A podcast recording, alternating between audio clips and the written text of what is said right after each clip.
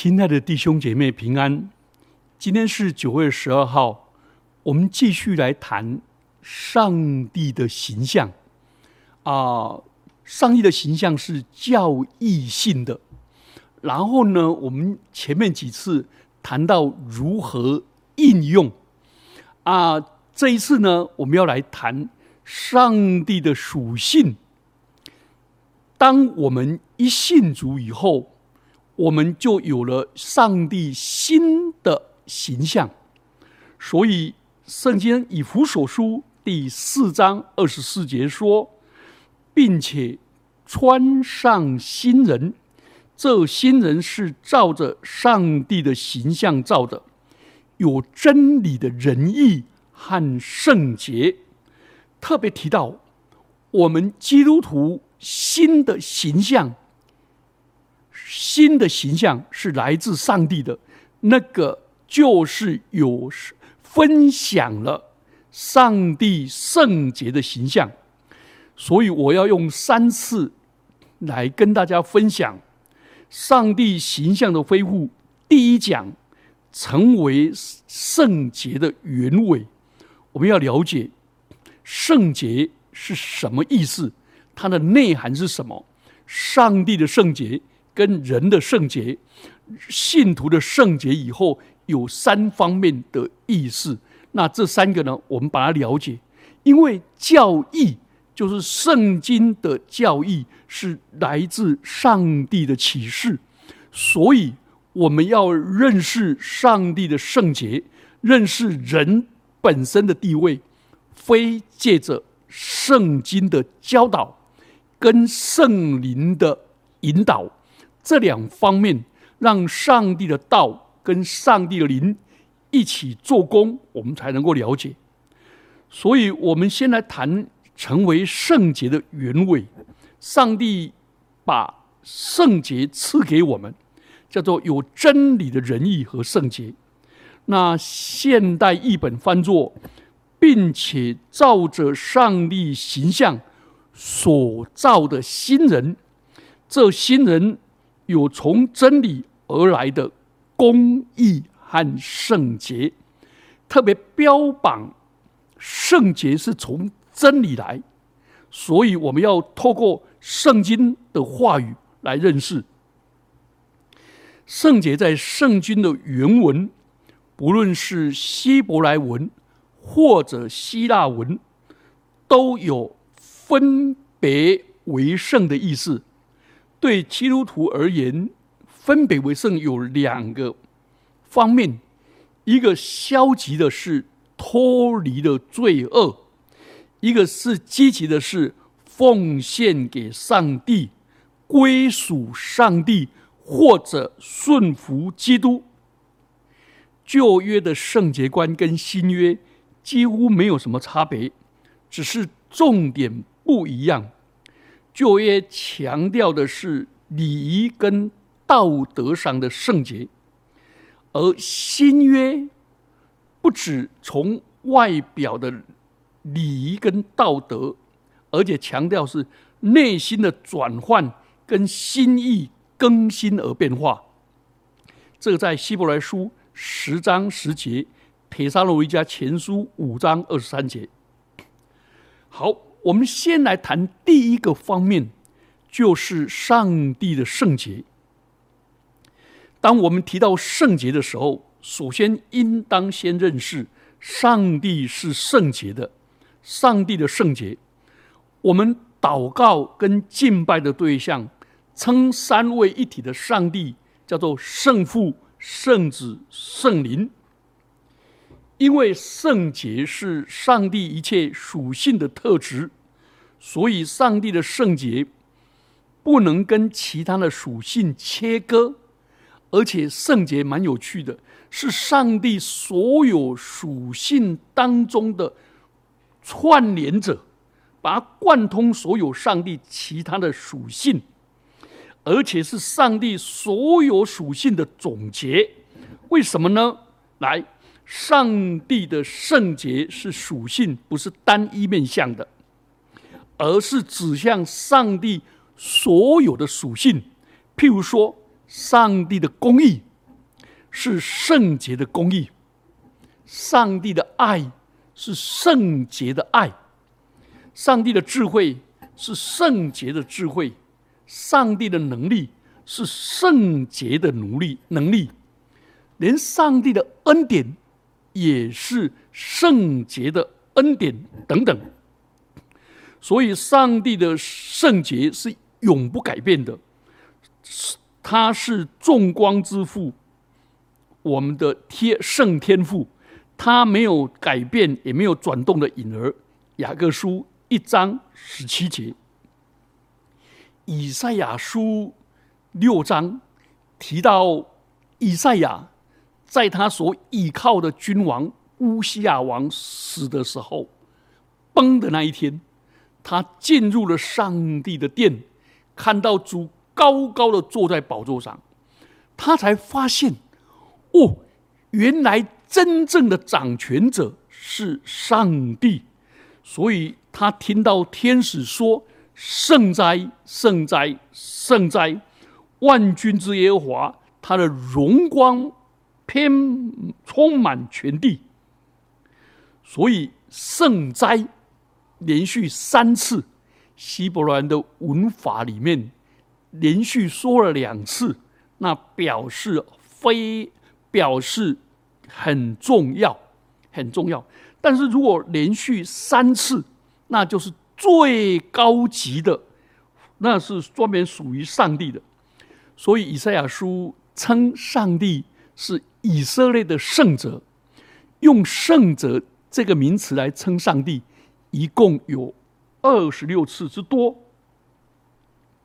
所以神圣圣洁是上帝的属性，也是上帝的工作。所以诗篇一百四十五篇第十七节，也是上帝的律例都是圣洁的。换句话说，连耶稣在十架上的救恩也是圣洁的。所以，神学家爱德华兹说：“圣洁不仅是上上帝的一个属性，它是所有属性的总结。”好，我们了解了以后，我们来切割来看上帝的圣洁，包括两个最紧要要紧的真理。第一个，表明上帝跟一切的。塑造物，他所创造的万物是有别的，也表明这位上帝 跟所有的不洁、跟邪恶是有别的。我们知道，近东的各种神子，包括埃及。以及希腊神话的神子，他们没有圣的概念，以至于 他们跟塑造之物混在一起，太阳神、风神、土地神、爱情的神等等，也没有所谓 伦理道德的观念。诸神之间可以打架，有各种情欲、嫉妒、凶杀等等。但是圣经的上帝是圣的上帝，是跟所有的塑造物完全不一样。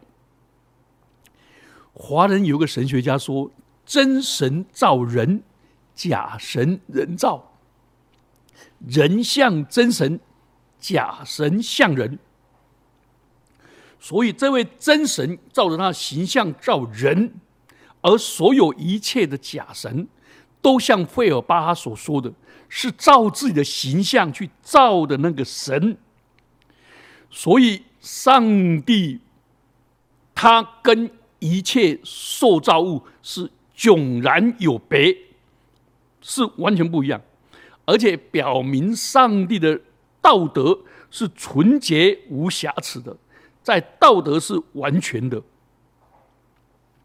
而且他是全然无罪的，这个在圣经约伯记三十四章十节，以赛亚书五章十六节，四十章十八节，哈巴古书一章十三节，都提到这一方面。第二个，上帝是圣洁的，跟罪无关，所以在旧约里面，若不借着献祭的圣礼，没有一个罪人可以亲近上帝。利未记十七章十一节，希伯来书九章二十二节。所以，上帝的道德跟伦理是最高的准则。凡顺从上帝的，是良善的，是圣洁的；与上帝属性相违背的，就是罪恶不洁净。上帝是唯一的，是自有拥有的存在，所以再也没有跟上帝互相比较的。所以我们请注意，我们不要把上帝跟任何受造物相比。这是绝对不能比的，有限的跟无限的之间的差别也是无限的。那这样说来，上帝是否自私不公呢？绝对不是的，因为上帝各样的属性彼此之间相辅相成，所以上帝的美善是公义的，上帝公正的审判也绝对是美善的，上帝的爱是圣洁的。是积极的、建设性的，不是人间的溺爱、宠爱、偏爱，好或者虚假的爱、勒索的爱、操控的爱，不是这样的。这样的了解了以后，我们就知道哦，原来上帝的属性有这两方面的真理。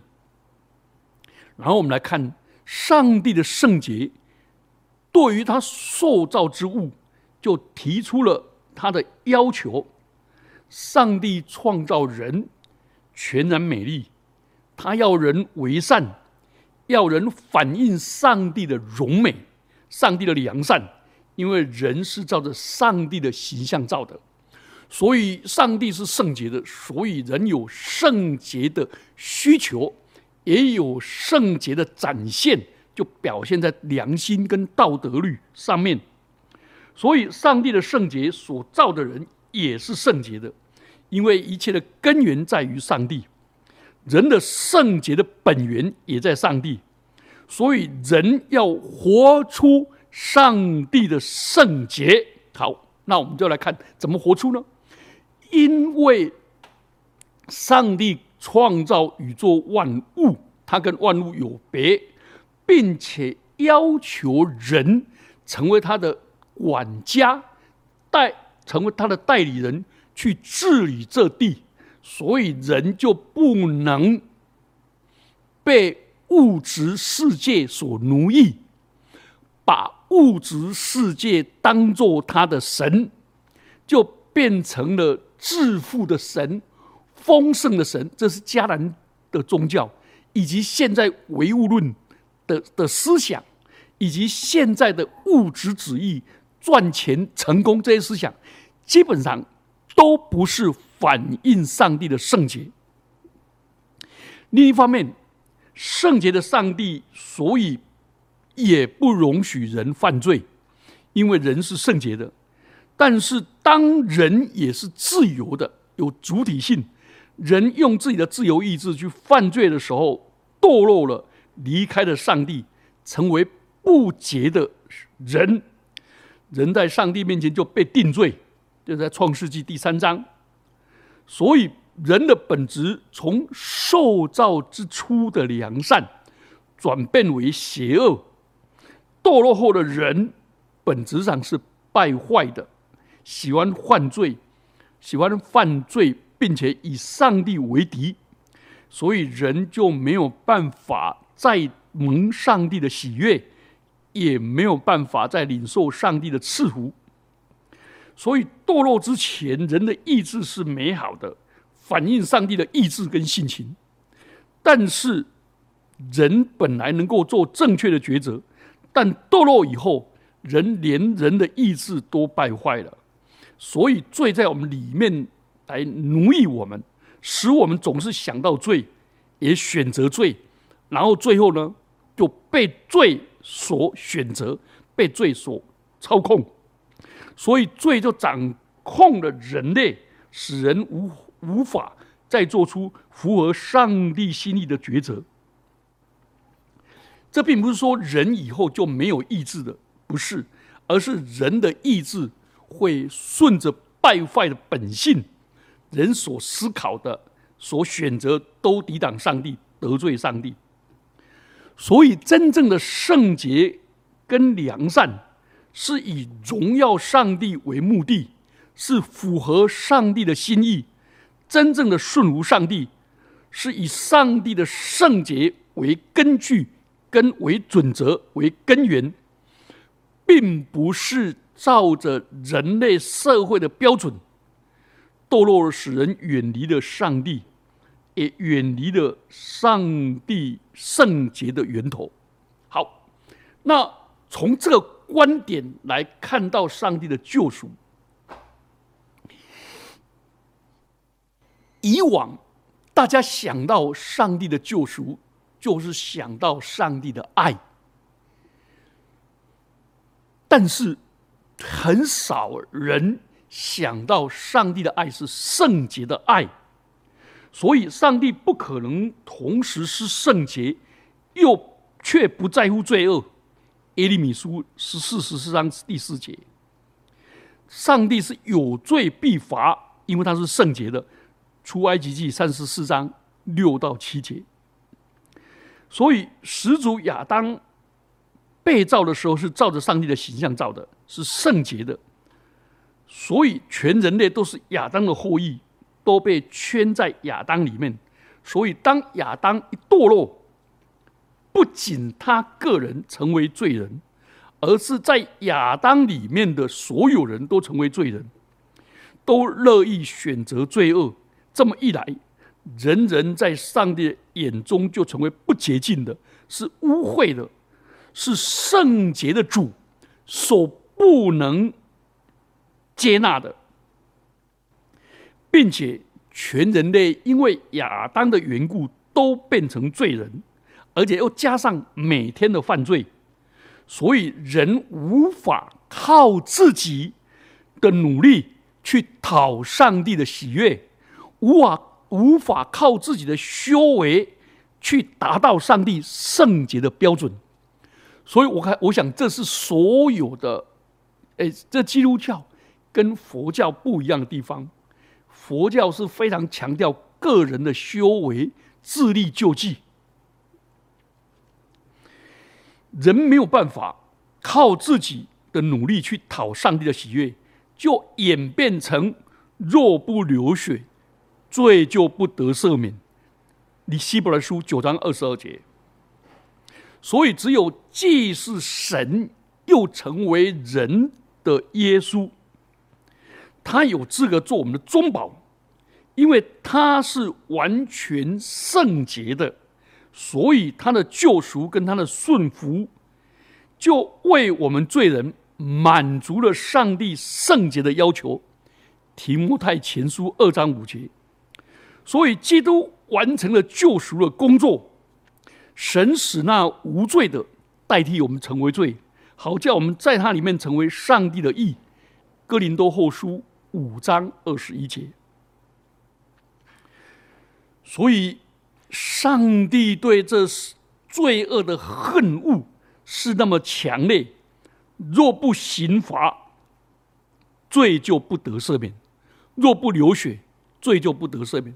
但是，因为上帝圣洁的爱，把他的震怒发泄在他的爱子耶稣基督的身上，使他受苦、受羞辱的死在十字架上。所以，我们每次想到救赎，想到基督徒能够称义，能够成为上帝的儿女，不要光想上帝的爱而已。我觉得，如果光想上帝的爱，而不想到上帝的公义、圣洁、愤怒，上帝一切的愤怒都在他的儿子身上，以至于耶稣在十字架上说：“以利以利拉玛撒巴格大尼，我的上帝，我的上帝，为什么离弃我？”是耶稣被上帝所遗弃，是因为他的罪吗？不是，是因为你我的罪在他身上，他代替我们成为罪，所以神的震怒在他身上。从这一点来讲到，那个救赎的代价何等的大，这不是廉价恩典呢，不是在拍拍卖市场在那拍卖呢。是耶稣用他的重价，用他的宝血买赎我们。为什么要买赎我们？神的圣洁、圣洁的爱来完成的。这样，我们一了解了以后，我们就知道，上帝是圣洁的上帝，不容许罪。但是，圣洁的爱又表达出圣洁的救赎。这两个一运作在我们身上，我们基督徒。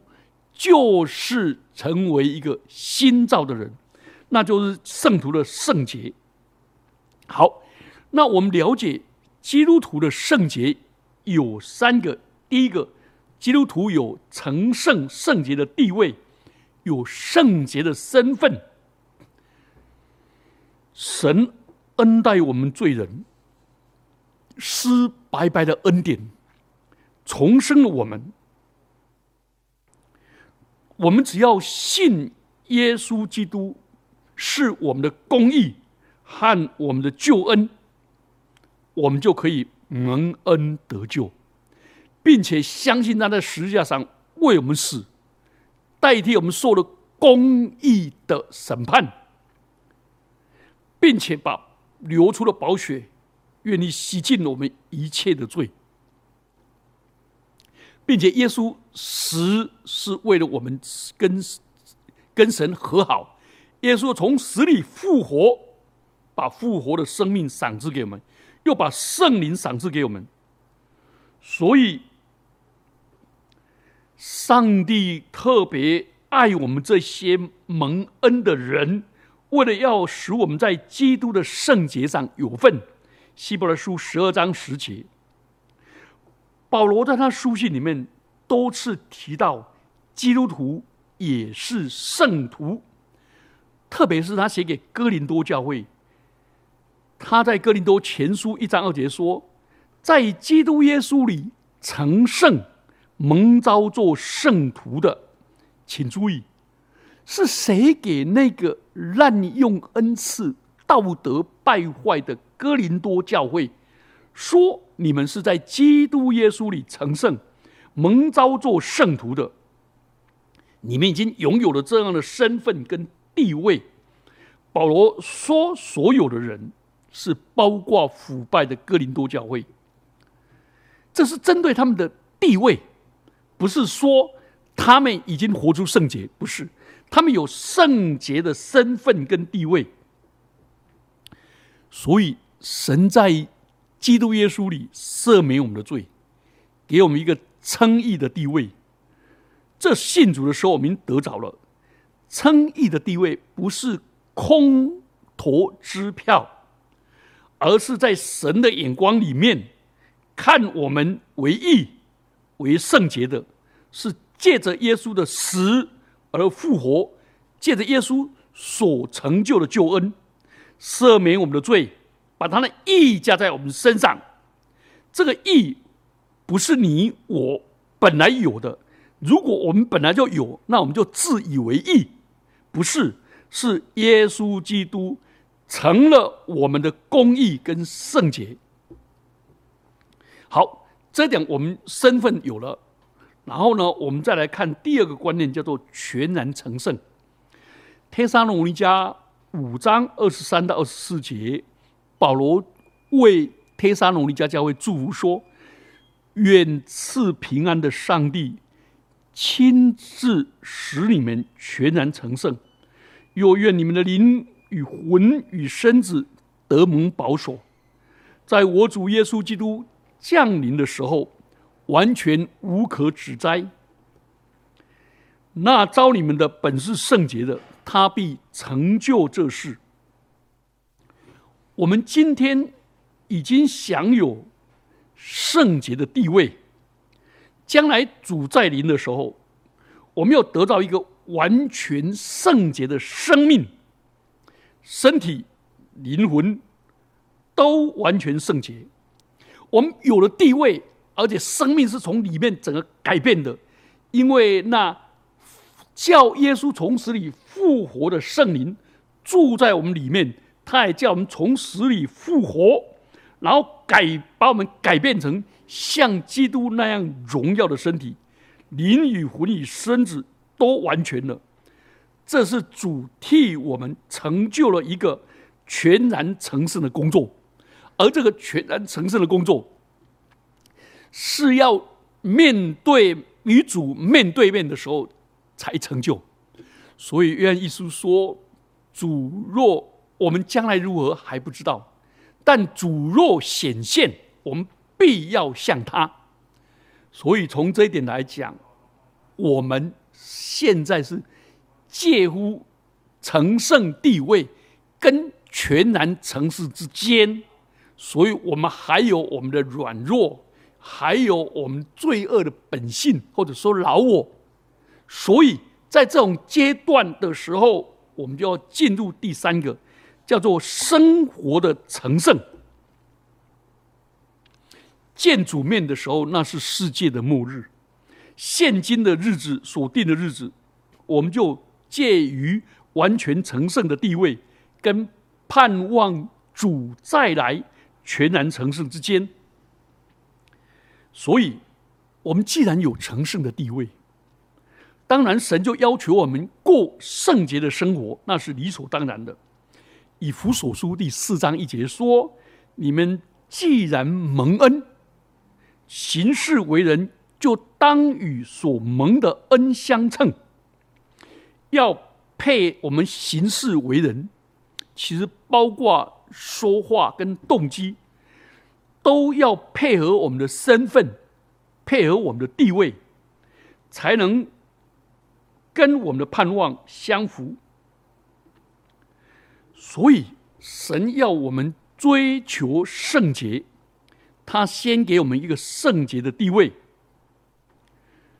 如果我们要达到圣洁，才能够称为义，哇，那是我们一生都做不到的。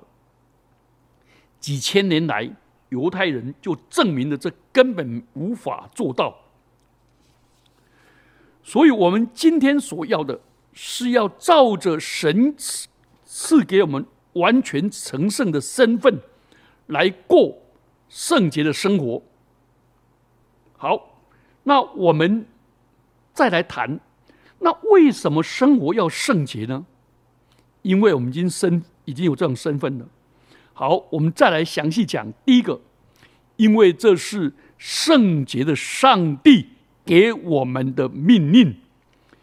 利未记十一章四十五节，我是把你们从埃及地领出来的耶和华。要做你们的神，所以你们要圣洁，因为我是圣洁的。这句话是旧约立位记，上帝对从埃及为奴被拣选出来的人，彼得呢就把在新约里面，彼得就把这句话应用在基督徒的身上。他对我们说：“那招你们的。”既是圣洁，你们在一切所行的事上也要圣洁，因为经上记着说：“你们要圣洁，因为我是圣洁的。”彼得前书一章十五节到十六节。那招我们的是圣洁的，表示上帝透过耶稣基督，把我们从罪恶的捆绑当中拯救出来。他对我们的要求就是圣洁，因为。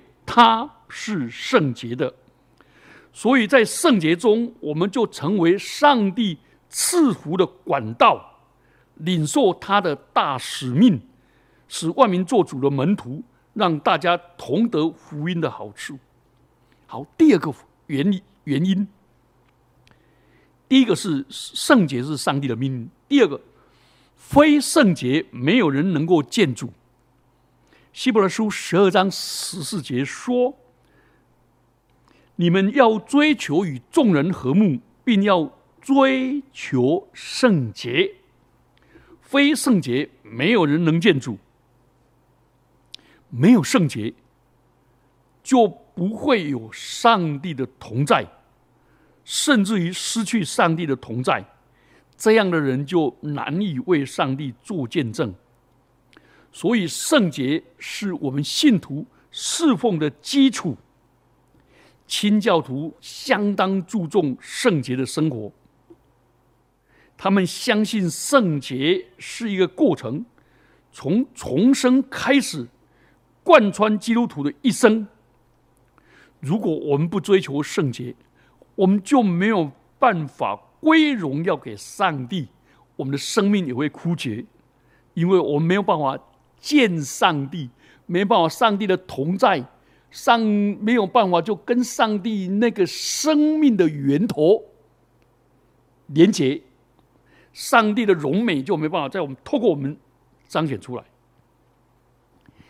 第三个，除了上帝的命令跟上帝的要求以外，还有个圣灵引导我们过圣洁的生活。上帝不但给我们圣洁的地位，也赐给我们圣灵。住在我们里面，作为我们得救的凭据，并且教导我们每天过着一个圣洁的生活。所以，如果你还弃绝圣洁的生活，其实你就是否定、弃绝、拦阻圣灵在你身上的工作。如果你跟上帝已经建立了深厚的个人的亲密关系，你就会变得更好，会追求圣洁，你就不会满意自己没有信耶稣、没有认识耶稣以前那个样子。圣灵住在我们里面，成为我们的安慰者、辅导者、引导者、倡导者，然后在我们生生命里面做中保，支持我们。兼顾我们，守护我们，只等到真理的圣灵来了，他要引导我们明白一切的真理，所以我们就意识到我们生命要改变，我们意识到我们要渴望上帝的真理、上帝的话语，然后呢，就让上帝的圣灵跟上帝的真理来重新塑造我们进入圣洁。最后一个，我们为什么要追求圣洁？因为人必须圣洁，才能够有效的侍奉上帝。保罗把圣洁的人跟他可用性连在一起。他说：“人若自洁，脱离卑贱的事，就必做那贵重的器皿，成为圣洁，合乎主用，预备做各样的善事。”题目在后书二章二十一节。我以前在中台神学院兼课的时候，看到他们的那个大礼堂就写着“成为圣洁，合乎主用”。神用圣洁来协助传福音，并助长基督徒的信誉。很可惜，我们基督徒有时我们的信誉有时候因为生活的不检点。跟假冒为善而被贬义、遭迫害，所以这种人其实是魔鬼的代言人、魔鬼的帮手。我们的生命其实是像一本书，是一本打开的书，任人阅读观赏。所以，不是对人有益，就是对人有害。圣洁的生活传达出生命的实情。对人的影响力跟留给人的印象是无与伦比的。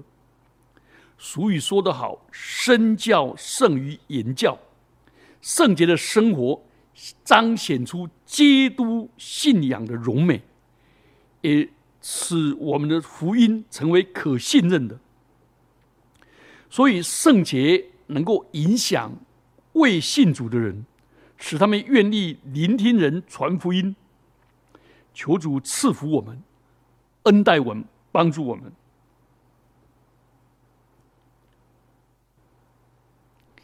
我们第一第一个课就教到这里。结果我们下个礼拜我们的课程就要谈到圣洁的内涵以及如何追求圣洁。我们一起祷告，天父，我们感谢你，因为你是圣父。谢谢你透过圣子耶稣基督的救赎，使我们恢复了圣洁，恢复了圣洁的地位，成为圣徒，成为新造的人。感谢主，又赐下圣灵在我们里面引导我们，变化我们，用借着圣道跟圣灵引导我们，怎么样活出主你的圣洁？主啊，感谢你，因为。愿主你赐福我们成为圣洁的人，来遵行你的命令，来朝见主，来与主连结，更透过圣灵的引导，活出圣洁的生活，做出有效的侍奉，使我们这一生荣神一人。奉基督耶稣的名祈祷，阿门。